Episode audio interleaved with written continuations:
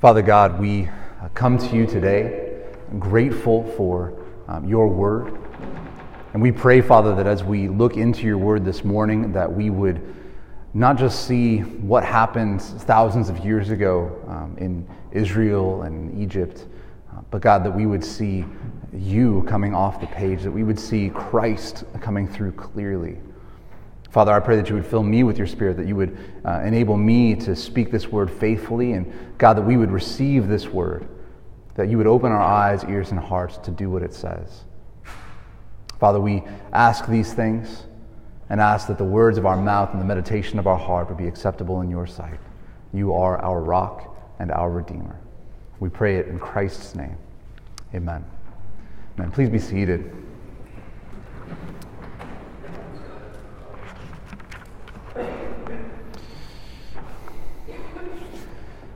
Well, as you've already heard from Kai, um, we have five more Sundays left in this building. In five Sundays, we will be moving, and we still don't know where to. So if you're joining us for the first time today, or just visiting, or brand new to our church, thanks for being here. We promise we'll tell you where we're going to go. All the info will be on our website, and, and if we get contact info from you, we'll reach out to you as well. Um, but I say all of that not because I want to make you feel unstable or uncertain about the future. I say that because I know that God is at work through this time in our church. I don't know why God is doing what he's doing, but I know that he is in control, and I know that he's good. And I think at least an aspect of this season that God's uh, using in our church is to, to teach us to learn uh, about his redemption. He, he wants us to see his redemption clearly for what it is. Now, we're going through a series right now called Into the Wilderness, looking ahead into the wilderness for our church by looking back at what God did in Israel um, all those years ago in Egypt. And this morning we're going to be looking at Exodus chapter fourteen, which Song read earlier. I'm looking at God's redemption of his people, Israel. And the crazy thing about this, this passage is that, that God's redemption of Israel didn't lead Israel immediately into the promised land. Israel, up until this point, had been enslaved by the Egyptians. They were a people that were um, kind of captured, captive, um, didn't have determination over themselves and their future and their work. And God is redeeming, saving his people out of, out of slavery. That's what redemption means, buying someone's freedom out of slavery. God's redeeming his people, but he doesn't bring them immediately into the, the, the land that he promised them. He doesn't bring them into a, a kind of a, a golden, lovely land that, that they can have as their own. No, he redeems them into the wilderness. He redeems them into the wilderness. And, and what I think God wants to show us through this passage this morning as we look into his redemption is that, our, that God's redemption for us does two things. It, it, first of all, reveals our irrepressible need. And secondly, God's redemption reveals his unwavering love. That God's redemption for us reveals our irrepres- ir- irrepressible need and his unwavering love. First of all, let's look at our irrepressible need that's revealed in this passage. If you are familiar with Aesop's fables, then you might be familiar with the, the, the tale of the fox and the grapes. And this story, Aesop tells it, there's, there's a fox and there's a bunch of grapes, and the fox jumps up to try to get the grapes. Grapes look good, they look delicious. Fox wants to try some, jumps and tries to get them, and she can't. Jumps again, maybe grazes the grapes with her nose, but can't quite grab them. Jumps again a third time, but, but still can't get, get a hold of them. And so after trying and trying and failing to get a hold of the grapes, the fox says, I don't need those grapes. Those grapes are sour. I don't. I didn't, never want them in the first place. And if you've ever heard the term sour grapes, that's where the, the term comes from. The fox tells herself that the grapes were sour, even though she was trying to get them and failed. It's a, it's a tale about our tendency as human beings to deceive ourselves. We all have a proclivity to self-deception. Whether it's because um, we, we want to avoid looking at our own failure, or we want to avoid dealing with the negative emotions we might be experiencing at a point in time, all of us deceive ourselves in one way or another. And, and scientists look into you know the, the, that, that human tendency and want to try and explain why. Some scientists believe, in fact, um, that we lie to ourselves in order to get better at lying to others. And so if, if you can imagine, you know, kind of a used car salesman who's who's selling lemons, he's probably lied to himself so much that he can't see his face for what it really is. We all lie to ourselves, according to some scientists, in order to lie well to others. I read a New York Times article recently about a woman who was dealing with the death of her father. And and her, her dad throughout her, his life was, was a drunk. And, and as she was um, kind of cleaning out his house, she found empty liquor bottles everywhere. Behind the desk, under the couch, behind the bed. Everywhere she looked in the house as she was cleaning it out after her father's death, there were empty liquor bottles. And throughout her growing up, her, her mom had always explained away her dad's drinking. You know, where's daddy? Mom wouldn't say that he's drunk. She would say that dad's taking a nap. After a fight, after you know, dad is, is abusive verbally towards mom, uh, mom comes out to explain to the girls that dad's just in a mood. He's just in a mood, always covering up for dad. And then after her father's death, this woman goes and confronts her mother and says, "Dad was a drunk. Admit it. You know this is true." And rather than coming face to face with reality, her mother still, after her dad's death, her mother still flat out denied it. All of us have a tendency to deceive ourselves. We deceive ourselves in some way, whether it's the way that we look in the mirror, whether it's the health and quality of our relationships, whether it's the, the consequences of an action we want to take, whether it's about our future, our plans. We all have a tendency to deceive ourselves. And Israel, at this moment in Exodus chapter fourteen, was definitely in the midst of self-deception. Israel were, were deceiving themselves. Read again verses eleven and twelve with me. They're standing on the edge of the Red Sea, looking at the army of Pharaoh behind them. And, and Israel says this to Moses, "Is it because there are no graves in Egypt that you've taken us away to die in the wilderness? What have you done to bring us, or to us in bringing us out of Egypt? Is not this what we said to you in Egypt? Leave us alone that we may serve the Egyptians? For it would have been better for us to serve the Egyptians than to die in the wilderness." Israel in that moment is afraid. They're afraid of what might happen. The, the, the sea is ahead of them. The army is behind them. And they're wavering. Their faith in God and in His deliverance for them is wavering. They've been lying to themselves. Death is on either side, both ahead and behind. And what comes out is, is lies about who they are and who God is. The first that lie they believe is that life was better in Egypt. But they forget that Pharaoh made them build bricks without straw, a task that was nearly impossible. They, they forgot what it was like to be a slave, the, the constant abuse, the ridicule, the beatings. They forgot that a generation before, Mo, uh, Pharaoh had ordered the, the, the murder of all the baby boys in Israel. That the baby boys born to the Israelite women were to be thrown into the Nile River and drowned. They believed life was better in Egypt because they were lying to themselves. They were self-deceived. They were telling themselves in that moment, the promised land, the land that God had promised to us, sour grapes. We don't need that. So let's just go back to Egypt. They looked ahead at themselves and said, well, Dad's not a drunk. Dad's just napping. The second lie they believed was that Moses was the one who had brought them there. But Moses wasn't the one that, that led Israel out of Egypt. Yes, he was physically present. Yes, he was the leader God had chosen. But Moses was just a spokesman. Moses was just the messenger. But Moses wasn't the one that, in, in sending plagues on Egypt, had turned the Nile into blood. Moses wasn't the one who had sent gnats or frogs or locusts to devour the crops of the Egyptians. Moses couldn't possibly have darkened the sun in the middle of the day and left Egypt in total pitch-black darkness. Israel was looking at Moses as the one that brought them there, but Moses was not the angel of death.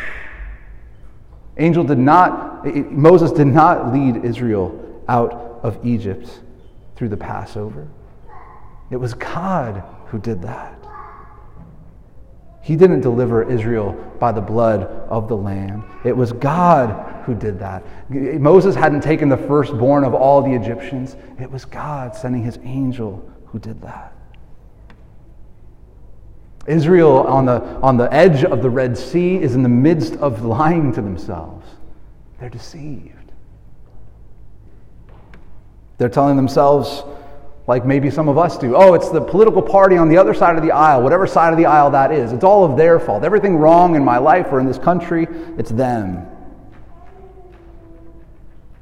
They're deceiving themselves. I can't help but eat as much as I do. I can't help but drink as much as I do. I can't help but numb the pain that I feel inside. The third lie that Israel was believing as they stood on the edge of the Red Sea was that somehow Pharaoh's army and the sea before them were more powerful than the God who had delivered them. They believed that Pharaoh and the sea were more powerful than God. Because after all, I mean, in that moment, you can see the sea, you can see the waters ahead of you, and you can look behind you and see this massive army, the most powerful army in the world at the time. I can see these things. I can't see God. I can't see how God is going to save me. I can't see how God is going to deliver me and take me out of my predicament. After all, if I can't explain my situation, God must not be there. If I have to suffer in my situation, God must not care about me. Have you ever been there? Have you ever felt abandoned by God? Have you ever felt uncertain about your future and feel as though God must not be there or must not care about you in that moment? I can't tell you how many times I've felt that way. Like I've felt abandoned by God. I felt abandoned by God in the midst of doing ministry. Like, I have to keep going, I have to keep going, and where is God, and where is God? I've been there. Have you? You have a tendency to believe that God isn't there for you, that he doesn't care about you. Why is it that God has you in whatever that situation is, whatever that circumstance is, that makes you question his goodness? I don't know what it is for you. I don't know whatever it is that you're going through. But I know that for me, sometimes God takes me through those seasons of dryness, of darkness, of trial, to open my eyes to my irrepressible need for him. I might try and push it down.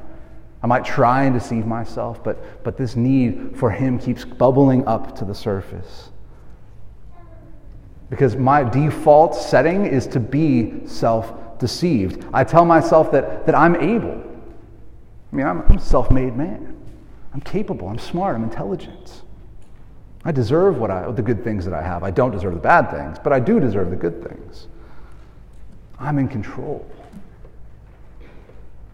And God brings me through times of, of challenge and trial to reveal those things for what they are, to reveal that those are lies. And that's part of God's redemption, to show our irrepressible need for Him. He doesn't want to reveal our need for Him in order to make us wallow in the muck and the mire and the darkness. No, God reveals our need for Him in order to demonstrate His grace in our lives. God wants to pour out His abundant, undeserved love upon us. And in order to do that, He has to open us up. He has to open us up to receive His love, to receive His grace and mercy. And that's why He's bringing Israel through this time in Exodus fourteen. Israel is having this, this crisis of faith. They're believing what their eyes can tell them, but they are not believing in God's love and care. But what is faith? What does the Bible tell us faith is? Hebrews chapter eleven, verse one, says that faith is the assurance of things hoped for, the conviction of things not seen. To have faith is to not see the thing that you have faith in. That's the Bible's definition of faith.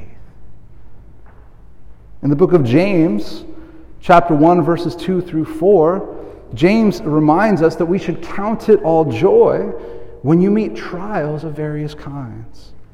For you know that the testing of your faith, that's what trials are for, it is to test our faith, that that testing produces steadfastness, perseverance, and let steadfastness have its full effect, that you may be perfect and complete, lacking in nothing. God wants to build up our faith through trial, to perfect our faith, to make us perfect in Christ.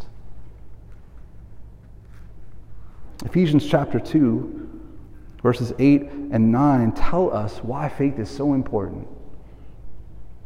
It says that by grace you have been saved through faith. And this is not your own doing. It is the gift of God, not a result of works, so that no one may boast. All of those verses taken together tell us a few important things. First of all, as Christians, we believe fundamentally that we are saved by God's grace through faith in Christ. That, that faith is fundamentally a trust that's placed in a God we cannot see. And that God builds us up, builds up our faith, strengthens our faith through trials, through difficulty, through areas of stretching and growth. That's why as Christians, we believe that one of, one of the most important things we can do, spiritually speaking, is to realize our irrepressible need for God. That rather than letting ourselves walk in self-deception, telling ourselves we're okay or in control, one of the most important things we can do is look in the mirror and see honestly who we are, not just physically, but spiritually in our deepest heart. And that, I think, is, is part of the blessing of losing this building. I don't want to lose this building. I don't want to spend a lot of time during the week acting like a real estate agent. I'm not good at that. But I have no doubt about why God is doing this for us, at least in part. That God is working in all of us right now to make us more dependent on Him. That God is working in us right now to perfect our faith, to teach us what it means not to depend on ourselves, as many of us who are educated and smart and capable and career-climbing people tend to do. We forget our dependence. We forget our need. And God is bringing us through this season to make it abundantly clear that we have nothing in our hands, that we can cling only to Christ by faith. That God is building our faith right now, and that He, and putting our faith in Christ and Christ alone, is more secure than any piece of real estate we could ever possess. So what about you this morning? Do you see your irrepressible need for God? Are you willing to see it? It might not be obvious like Israel, Israel standing between an army and, and a sea, certain death on both sides. But maybe it does reveal itself in certain ways that you won't, haven't admitted to yourself yet. Maybe in those moments of, of extreme anxiety, you can interpret those as a medical condition. You could also let them, let yourself see them pointing to your need for God. Those times of darkness and depression reveal your deep need for, for solace and care from the God who made you and loves you. Your desire for meaning and purpose in this world is a desire for a God who alone can give it to you. Look, look at yourself, look at your needs, look at who you are before God, and see, secondly, His unwavering grace, His unwavering love for you. Where we might waver on the edge of trial and tribulation, God's love never falters or fails. His love is unwavering, and we see that in verses thirteen and fourteen. Verse thirteen, Moses said to the people, "Fear not.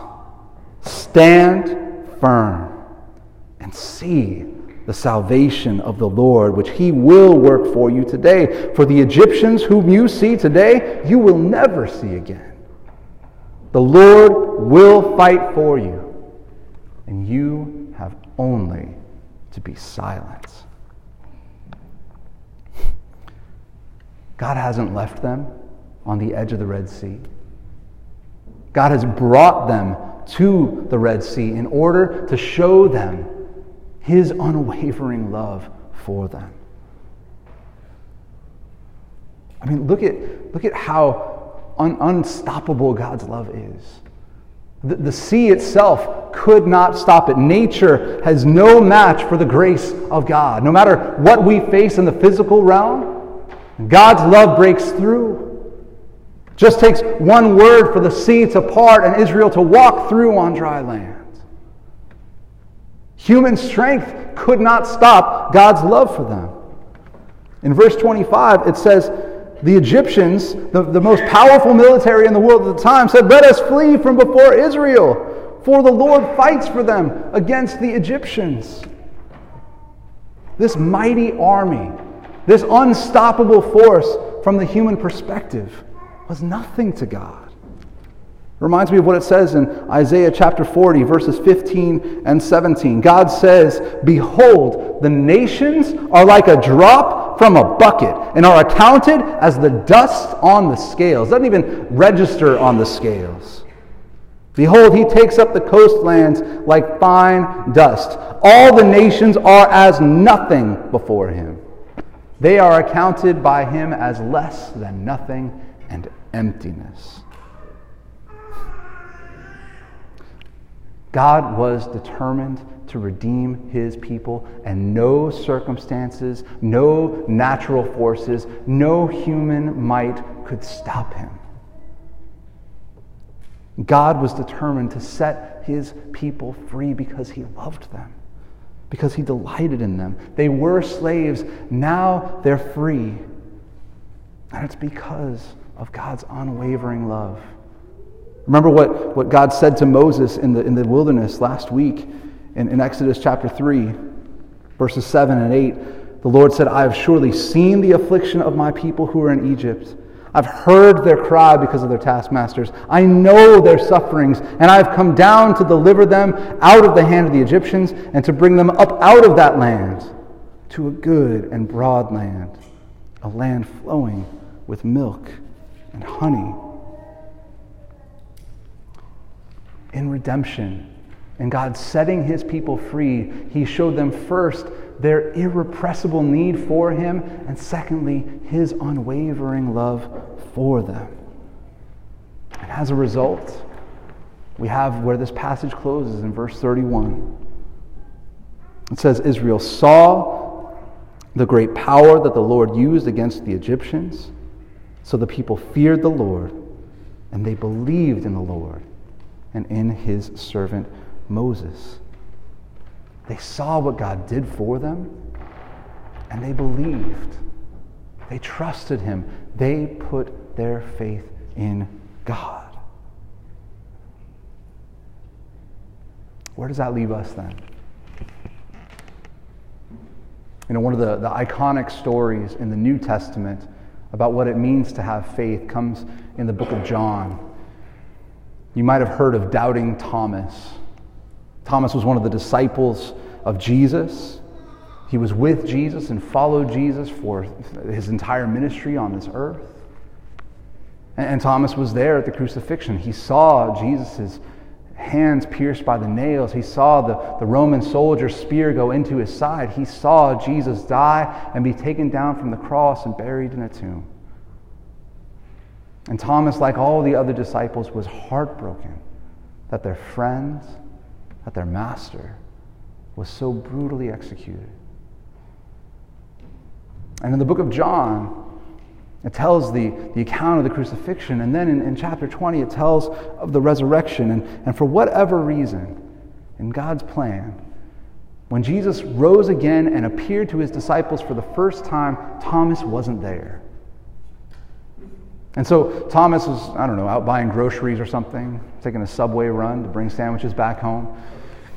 And he gets back home with his bag of sandwiches, and all the other guys like look like they've seen a ghost, and they're amazed, and they're like, Thomas, we've seen the Lord. He's alive. He's here. It's okay. And Thomas, in John twenty, verse twenty-five, says to them, "But unless I see in his hands the mark of the nails, and place my finger into the mark of the nails, and place my hand into his side, I will never believe." Unless he sees it, he will not believe it. And maybe that's where you are today. Maybe you're in a place where unless you see God show up in your life in some way, unless you have some vision or experience or, or something really hits you, then you're not going to believe. Or you're not going to change the way that you live. Maybe, maybe that's you today. Maybe you're a Thomas of sorts. As the story goes on, in, in verse twenty-seven of that passage, Jesus comes into the room, comes to Thomas, and says, "Here, put your finger here and see my hands. And put out your hand and place it in my side. Do not disbelieve, but believe." Thomas answered him, "My Lord and my God." Jesus said to him, "Have you believed because you've seen me? Blessed are those who have not seen and yet have believed." You and I, two thousand years after the death and resurrection of Jesus Christ, we don't get to see. We only get to hear. We don't have a vision of the risen Lord available to all of us. We get the testimony of the disciples in Scripture. We don't get to touch Jesus and, and feel the place where the nails went into his hands. We get his word. And sometimes maybe we're tempted to think that that's lesser.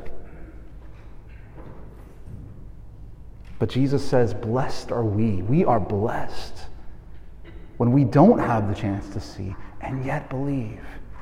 When we exercise true faith according to the New Testament, faith in a God we cannot see, faith in, in events that took place two thousand years ago, that Christ died for our sin as the Lamb of God who takes away the sin of the whole world, that he rose again on the third day, defeating death and hell forever.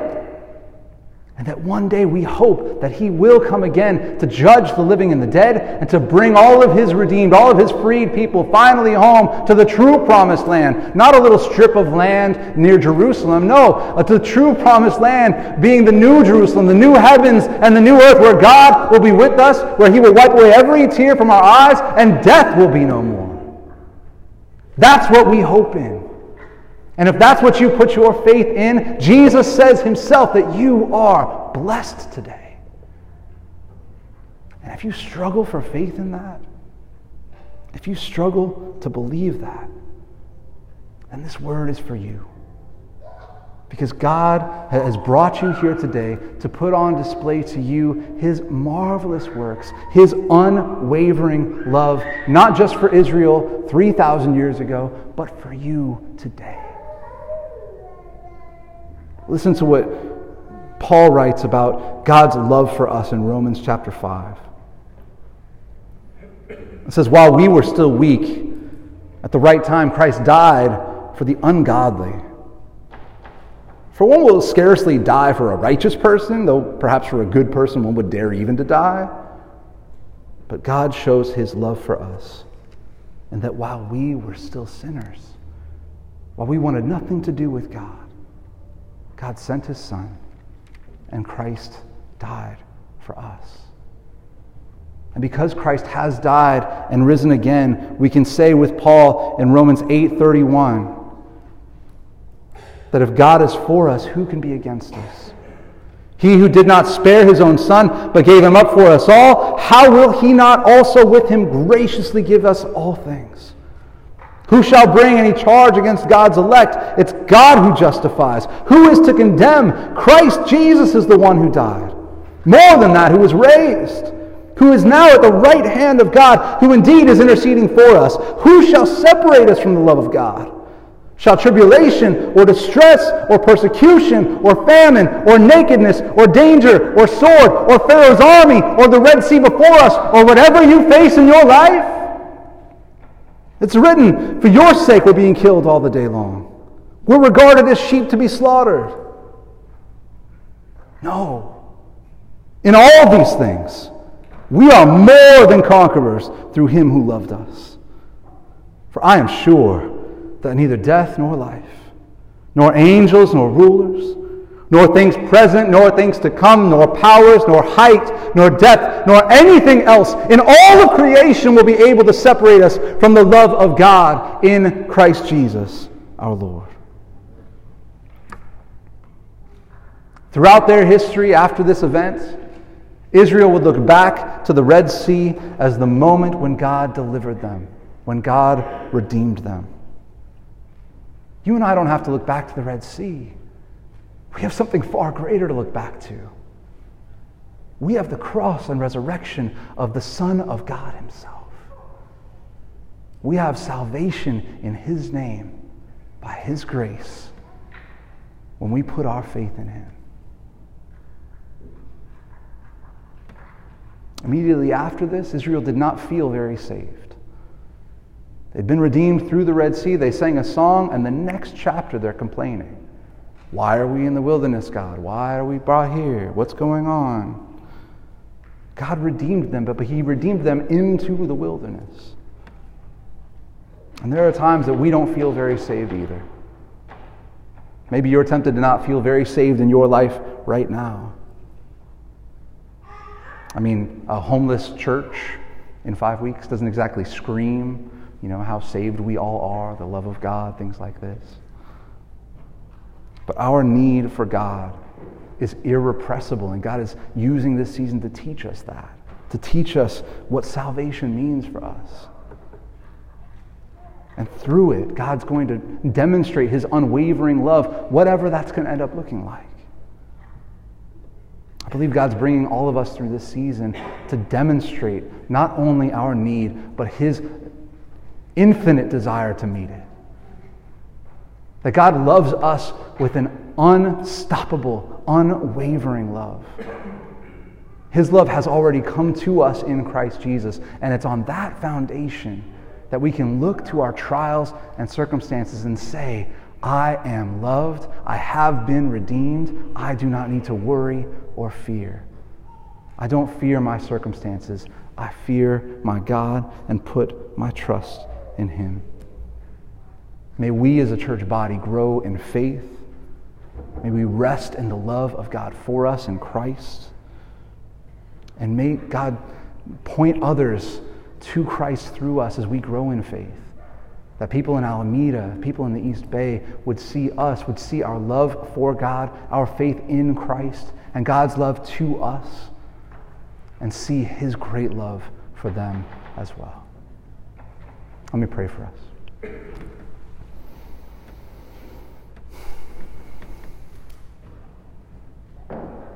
Father, we hear this word, and I know some of us are tempted not to believe that it's for us. We see your salvation for Israel. We maybe believe in the salvation you gave us in Christ. But God, there are circumstances that impact us. There are things that confront us, Lord, that we are tempted to believe are bigger than you, to believe are more pressing or important or difficult than you're capable or willing to care for us in, Lord. God, I pray for anyone here today who is overwhelmed by their circumstances, who feels defeated by their trials, who feels forgotten by you, God. And Father, I pray that you would use this word this morning, that you, the Holy Spirit, would go to that person, to those people, and bring the comfort and peace of Christ to their hearts. When Jesus came to Thomas in John twenty, the first thing he said was, "Peace be with you." Father, please send the peace of Jesus upon us this morning. Some of us need it desperately. And I pray, God, that as your peace comes to us, as your presence comes to us by your Spirit, that you would build up our faith, whatever trial we go through. That we would learn to look back at what you have done in Christ. And that on the foundation of that faith, that we believe in what Jesus has done. And because of, of the hope of what we, he will do at the end, that we will be able to walk through whatever wilderness we go through in confidence, in faithfulness, in humility, and in trust that you are our God and that you will never leave or forsake us. Thank you, God, for your love. Thank you for meeting us by your love, we pray. In Jesus' name, amen. Amen. Well, at this time, we're going to be uh, taking part in the Lord's Supper. Uh, and being able to take part in the Lord's Supper is it's only done by faith. It's, uh, it's a sacrament that we come